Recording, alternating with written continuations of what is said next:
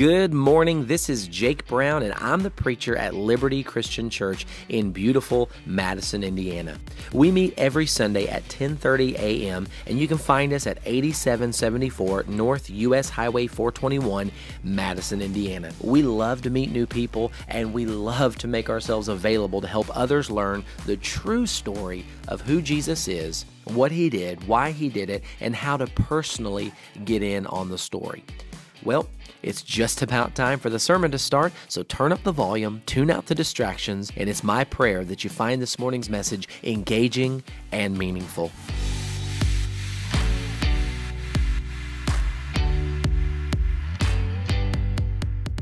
This morning's message is called Resurrection Lessons.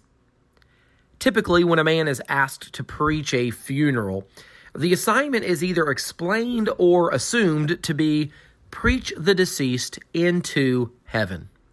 You know, never mind if the man was a brawling drunkard to the day he died. Never mind if the woman was unfaithful to every husband she ever had and was that way up to the day she died. Never mind if the person was known for their open rebellion against God. Never mind if the person was outspoken about their disregard for Christianity. Regardless of their lifestyle, it seems nearly all of these people end up with some sort of religious man standing at the front of the room, standing next to the casket, waxing poetically about the beautiful life our dearly departed had led. Sure, they had their demons just like the rest of us, but they were fathers and mothers and brothers and sisters and aunts or uncles who were loved by their families. They shall be deeply missed forever. Oh, and of course, without a doubt, they are now in a better place. May they rest in peace. Now, this is interesting. Obviously, in some cases, we know with relative certainty that a deceased person is not indeed in a much better place, but in a place that is somehow much worse. But it's interesting because the way we do things now isn't the way things always used to be done. In the pagan cultures, there was wailing, loud crying, blood curdling screams, yelling, extreme sadness, anger, even agony over those who had died because they didn't believe in resurrection. For them there was no hope at all for the for the dead body that they were gathered around. No substantial hope for the departed soul, no life beyond the grave. Death was basically seen as a sleep from which there was no awakening. It was sometimes referred to by writers as one unending night to be slept through, or one unbroken night of sleep you know, I, I would probably scream and wail and cry uncontrollably too if this was all there was. But you know, it's also not true that everyone who dies has the confident expectation of being transferred to quote unquote a better place. And not everyone who dies has the hope of being resurrected to eternal life. And so, whether you're in the first century surrounded by pagans in Thessalonica or the 21st century surrounded by weak remnants of our Christian roots, it's important that we learn some resurrection lessons. Open your Bibles and turn with me to 1 Thessalonians chapter 4, and we'll begin reading this morning in verse 13. Uh, we're just going to work our way through the text this morning, pretty much verse by verse, and the plan is to finish with chapter 5, verse 11. This entire block of Paul's letter here, uh, chapter 4, verse 13 through chapter 5, verse 11, is all dealing uh, with lessons regarding the resurrection from the dead. Now, not exclusively the resurrection of Christ, but for the most part, the resurrection of Christians that is yet to come. So let's jump into the text this morning and let's see what kind of lessons that Paul shared with the Thessalonians. And of course, we'll consider what we can learn from it all. 1 Thessalonians chapter 4, starting in verse 13, Paul writes this But we do not want you to be uninformed, brethren, about those who are asleep, so that you will not grieve as do the rest who have no hope. Now, when Paul says those who are asleep, Paul's referring to those who have died. Now, this is a text that's been misused, inaccurately applied, misdefined to suit opinions and personal preferences. But the fact is this Paul isn't scolding the Thessalonians or teaching that you shouldn't grieve the loss of life. Death came into the world as a result of sin, so in reality, we should hate death. It's totally natural and normal and okay to grieve death. Of course, we all know that Jesus wept over the death of Lazarus. Mind you, this was when he showed up to Lazarus' tomb four days after he had died, knowing that he was going to raise him back to life. If the Lord doesn't think that we should grieve when loved ones die, maybe somebody should tell the Lord. Folks, it's okay to grieve the loss of life. Death is a terrible thing. 1 Corinthians 15, verse 26, describes death as an enemy. It says, The last enemy that will be abolished is death. So go ahead and grieve death. But the lesson that Paul is actually teaching here in verse 13 of our text, if we just read it plainly and don't twist it, is this We shouldn't grieve like those who have no hope. When a Christian brother or sister passes from this life, we're going to miss their presence. We're going to miss their service. We're going to miss their help. We're going to miss everything about them. So we grieve. But we don't grieve like those who have no hope. Paul wants to comfort these Thessalonian Christians by informing them. According to Paul, these Thessalonian Christians were uninformed when it comes to the facts about those who die in Christ. You see, it's entirely possible that, that no one had died during the time that Paul was in Thessalonica when he was working with these new converts, you know? Remember, we said in week one of this message series that Paul may have been in Thessalonica for as little as three weeks, or at a maximum, probably still only six or seven months. So it's entirely possible that none of these newly faithful Christians in Thessalonica died during this period of time, and so maybe the subject just didn't ever come up. But now Paul wants to inform these new Christians that when your faithful Christian brother or sister experiences physical death in this life, there's no need to grieve like those who pass from this life with no hope of resurrection to eternal life. Paul continues in verse 14. He says, For if we believe that Jesus died and rose again, even so God will bring with him those who have fallen asleep in Jesus. If we believe in the death, and the resurrection of Jesus, we can and should believe that his faithful disciples will also die and be resurrected one day. In 1 Corinthians chapter 15 verses 20 through 23, the scripture says, "But now Christ has been raised from the dead, the first fruits of those who are asleep." For since by a man came death, by a man also came the resurrection of the dead. For as in Adam all die, so also in Christ all will be made alive. But each in his own order Christ the first fruits, after that, those who are Christ's at his coming. You understand, Jesus' resurrection is proof that we who are in Christ will ourselves be resurrected one day. Paul is using this in our Thessalonians text to comfort these people with the knowledge that those who have passed from this life are with the Lord and will return with the Lord. That's what Paul's getting at in the next verse. In verse 15, he says, For this we say to you by the word of the Lord, that we who are alive and remain until the coming of the Lord will not precede those who have fallen asleep. Paul's trying to set the facts straight in, in the Thessalonians' mind. Uh, remember, in this generation, we're only a couple of decades removed from, from Christ's resurrection and his ascension, and we're talking about brand new Christians here. So these Thessalonians, likely had something in mind, uh, like, you know, Jesus was coming back any day now. And they apparently had some level of ignorance as to what would become of Christians who weren't alive when Jesus comes back. So Paul's telling them here in verse 15 don't worry about your friends and family who've died in the Lord. They aren't missing out on anything. Those who died as faithful followers of Jesus aren't at some kind of disadvantage. And in the next verse, Paul tells them specifically how it's going to go.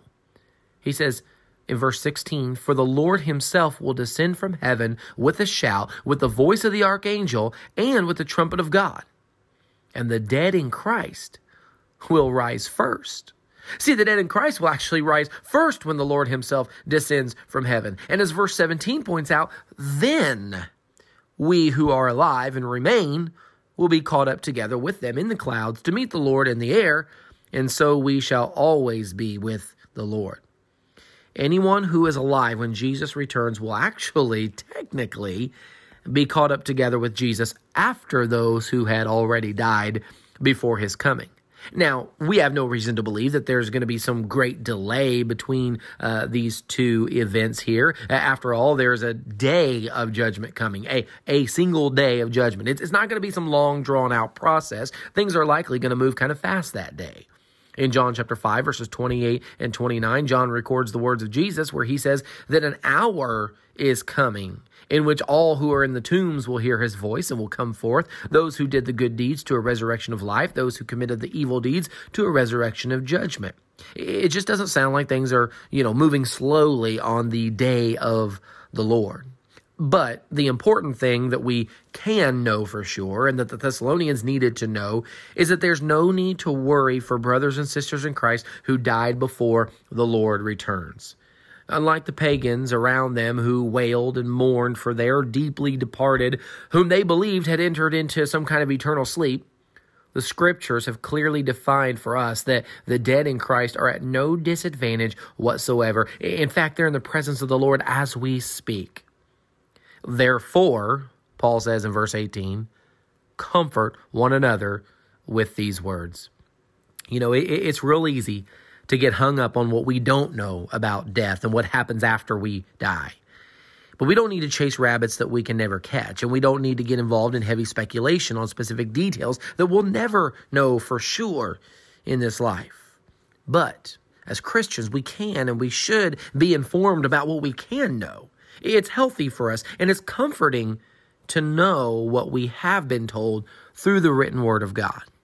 In addition to comfort, this knowledge should motivate us as well. It should motivate us to create as many opportunities as we can to win as many souls as we can to the Lord. This shouldn't be our only motivation, but it certainly ought to play a role in motivating us to win the lost. We want them to have the hope of eternal life, and we want the comfort of knowing that they have this hope whether they leave this life before Christ returns or uh, remain here on the earth when he comes back.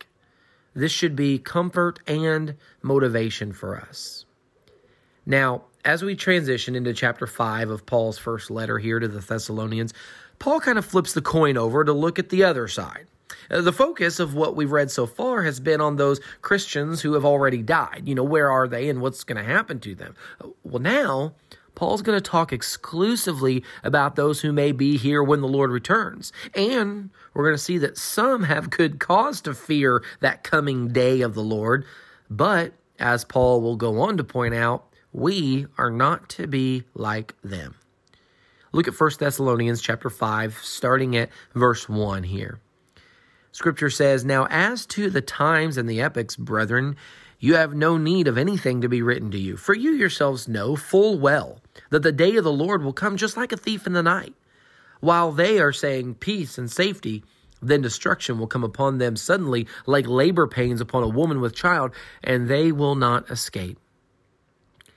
We don't know when Jesus is coming back, so as Paul says, there's nothing to write about on that subject. I want you to notice, though, that Paul says that day will come just like a thief in the night. I think we all understand that to be an illustration of how little we know about the timing of this particular event. But is that really what's being said here? I don't think so. Here's what I'm confident Paul wants us to understand you don't know when a thief is coming, but if you're prepared, you don't worry about it. If you're vigilant and you live in a state of readiness for the event, it's all going to be okay when it happens. However, if you're not ready and you say things like peace and safety, and then that day comes and the thief interrupts that peace and safety you wanted to convince yourself of, then destruction comes upon you suddenly, like labor pains upon a woman with child, and that person will not escape. As we come to verse 4, it becomes even clearer that Paul isn't talking about Christians who are waiting in readiness for that day. Uh, when it comes to the timing of the Lord's return, we don't have any better idea than the non believer. But we are living as prepared people. They are not. We're going to be just fine on that day. They are not. Paul starts highlighting this contrast with an emphasis on our situation, beginning there at verse 4. Paul says, But you, brethren, See, there's a there's a contrast, there's a difference. He wasn't talking about us in that previous picture. But you, brethren, are not in darkness that the day would overtake you like a thief. See? The, the day of Christ's return doesn't affect us like it does those who are outside of Christ on that day. Verse 5, he says, For you are all sons of light and sons of day. We are not of night nor of darkness. So then, let us not sleep as others do, but let us be alert and sober. For those who sleep do their sleeping at night, and those who get drunk get drunk at night. But since we are of the day, let us be sober, having put on the breastplate of faith and love, and as a helmet, the hope of salvation. In the Bible, the terms day and night, or light and darkness, are often used to represent good and evil, or truth and lies, or even knowledge and ignorance. God Himself is the ultimate form of light. In John's Gospel, the Son of God is called the light. He's also called the Word, and he's called the truth. In Revelation chapter 21, verse 23, Scripture records for us the fact that heaven has no need of the sun or of the moon to shine on it, for the glory of God has illumined it, and its lamp is the Lamb. As those who have been immersed into Christ in full faith, being clothed with Christ, becoming children of God, we have become children of light. We are on the side of good. We are on the side of knowledge. We are on the side of truth. We are to live sober, alert lives, prepared for that wonderful day when the Lord returns. As Paul stated in those final few verses of 1 Thessalonians chapter 4, we don't need to grieve like those who have no hope when one of the faithful pass from this life, but as we're looking at this side of the coin, we need to make sure that we are living in a state of readiness, that we are indeed living a sober or self controlled, alert life, thinking logically and behaving properly. Part of our readiness includes having put on the breastplate of faith and love, as Paul says here in the scripture, and the helmet of salvation. You know, that wonderful hope, salvation, that confident expectation of the fulfilled promise to come. Paul compares these things to protective gear for a reason. Somebody who shows up in protective gear is what? What will we call them? Prepared, ready, alert, right? In verse 9, Paul writes, for God has not destined us for wrath, but for obtaining salvation through our Lord Jesus Christ, who died for us, so that whether we are awake or asleep, we will live together with him. These verses are the summation of this whole conversation on those who are awake versus those who are asleep. So far, Paul has discussed those who are asleep, as in dead, versus those who are alive when Christ returns. And Paul has discussed those who are asleep, as in unaware and unprepared, versus those who are of the day or sons of light, or we might say awake. And now, here in verses 9 and 10, Paul is drawing it all to a nice conclusion as he explains that whether we are awake or asleep, whether we are alive or dead at Christ's coming, all the faithful will live together with God. As followers of the Lord Jesus Christ, this is God's destiny for us. The scripture tells us so. And so, very fittingly, Paul tells the Thessalonians in verse 11, Therefore, encourage one another and build up one another, just as you also are doing. In chapter 4, verse 18, Paul said, Comfort one another with these words. He was referring to the fact that those who fall asleep uh, or die in Christ will indeed be raised up on the day of the Lord. They aren't missing out on anything. They aren't at any kind of disadvantage. In fact, they'll be raised up first. We'll be caught up in the air to join them shortly thereafter. Well, now at the end of chapter 5 here, there in verse, well, at the end of the section we're reading here, here in verse 11, Paul says, Therefore, encourage one another and build up one another. In other words, because of the promise that has just been stated. You know, the fact that the faithful will all one day, all of us will be raised up to live eternally in the presence of God. Because of that truth, in light of that truth, encourage one another and build up one another.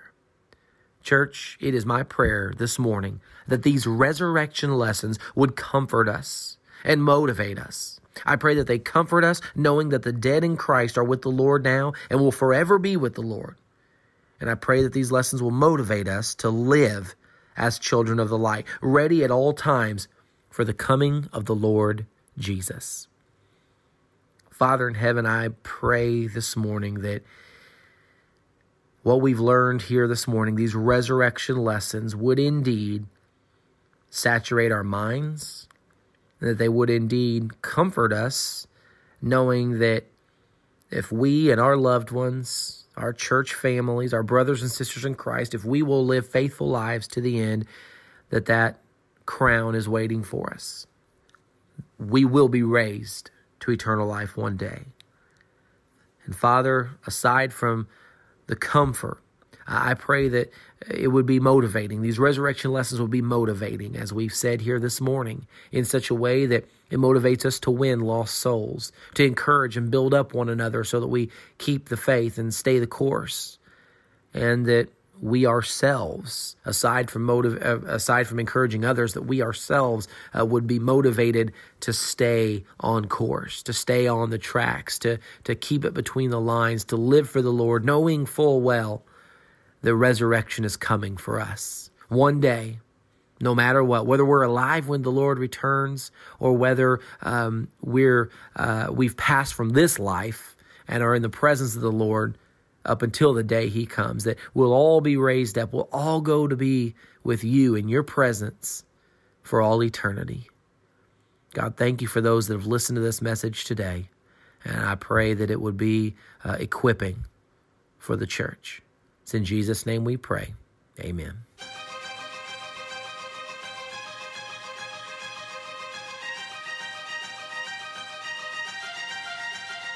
As we finish things up here this morning, I'd like to ask those of you listening on the radio right now the most important question that any of us could ever be asked.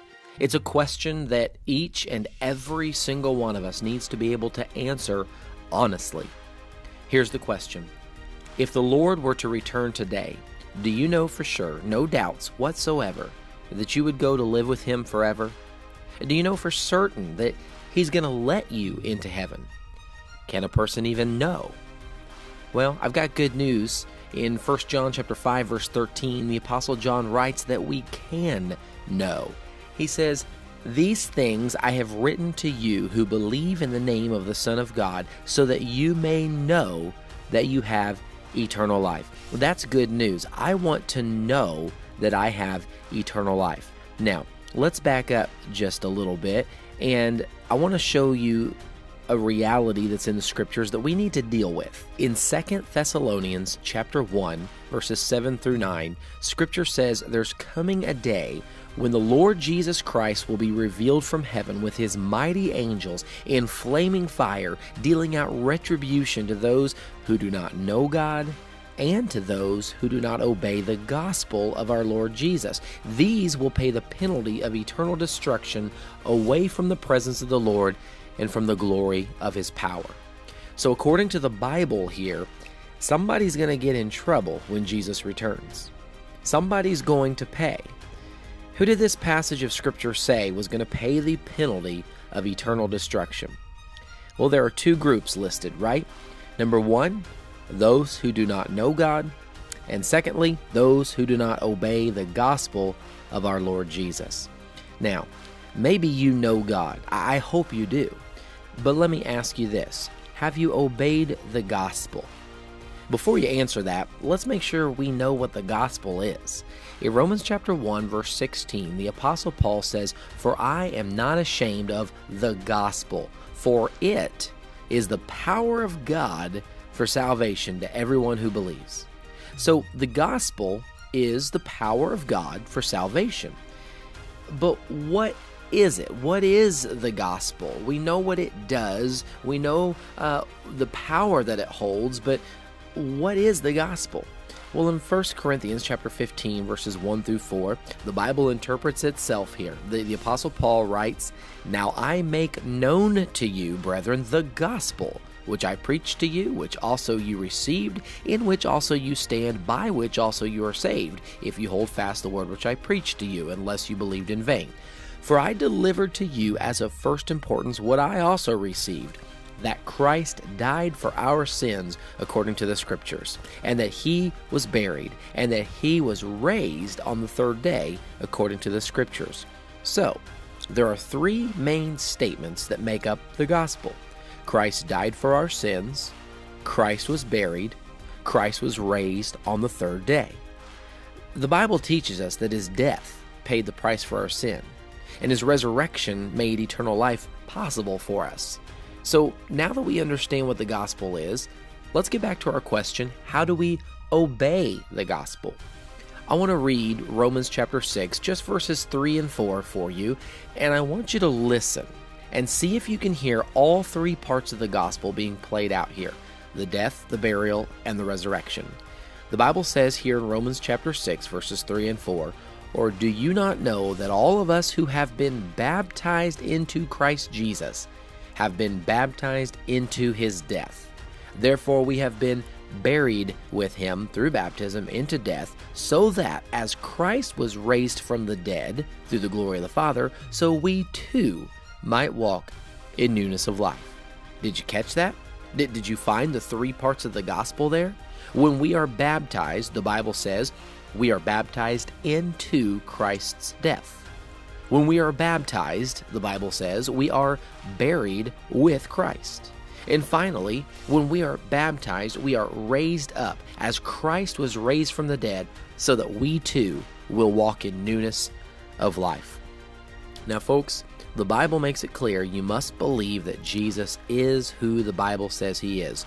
According to several scriptures, for instance, Matthew 16 16, John 1 1, John 1 14, John 8 58, Colossians 2 9, and Hebrews 1 8. According to those passages, we learn that Jesus is the Christ, the one who would come to save us from our sins. We learn that he is the Son of the living God. We learn that he himself is God, one of the three distinct personalities that make up God.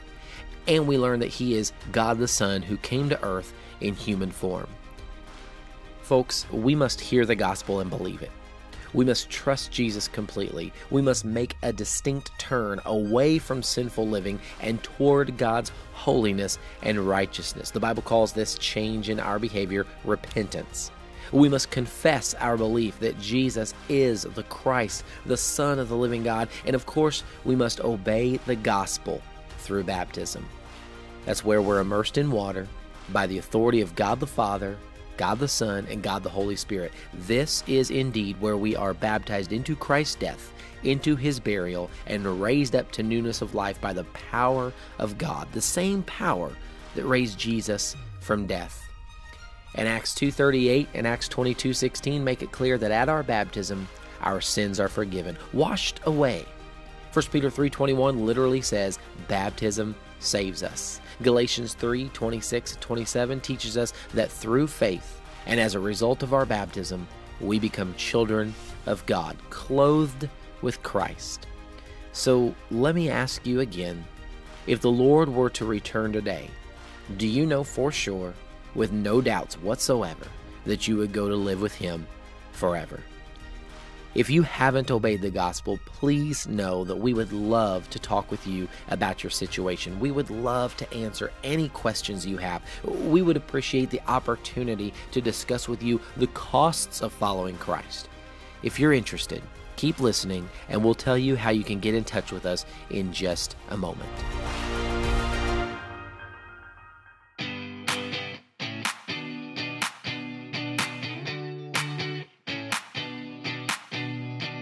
I'm Jake Brown, and on behalf of the church, I want to thank you for listening to today's broadcast.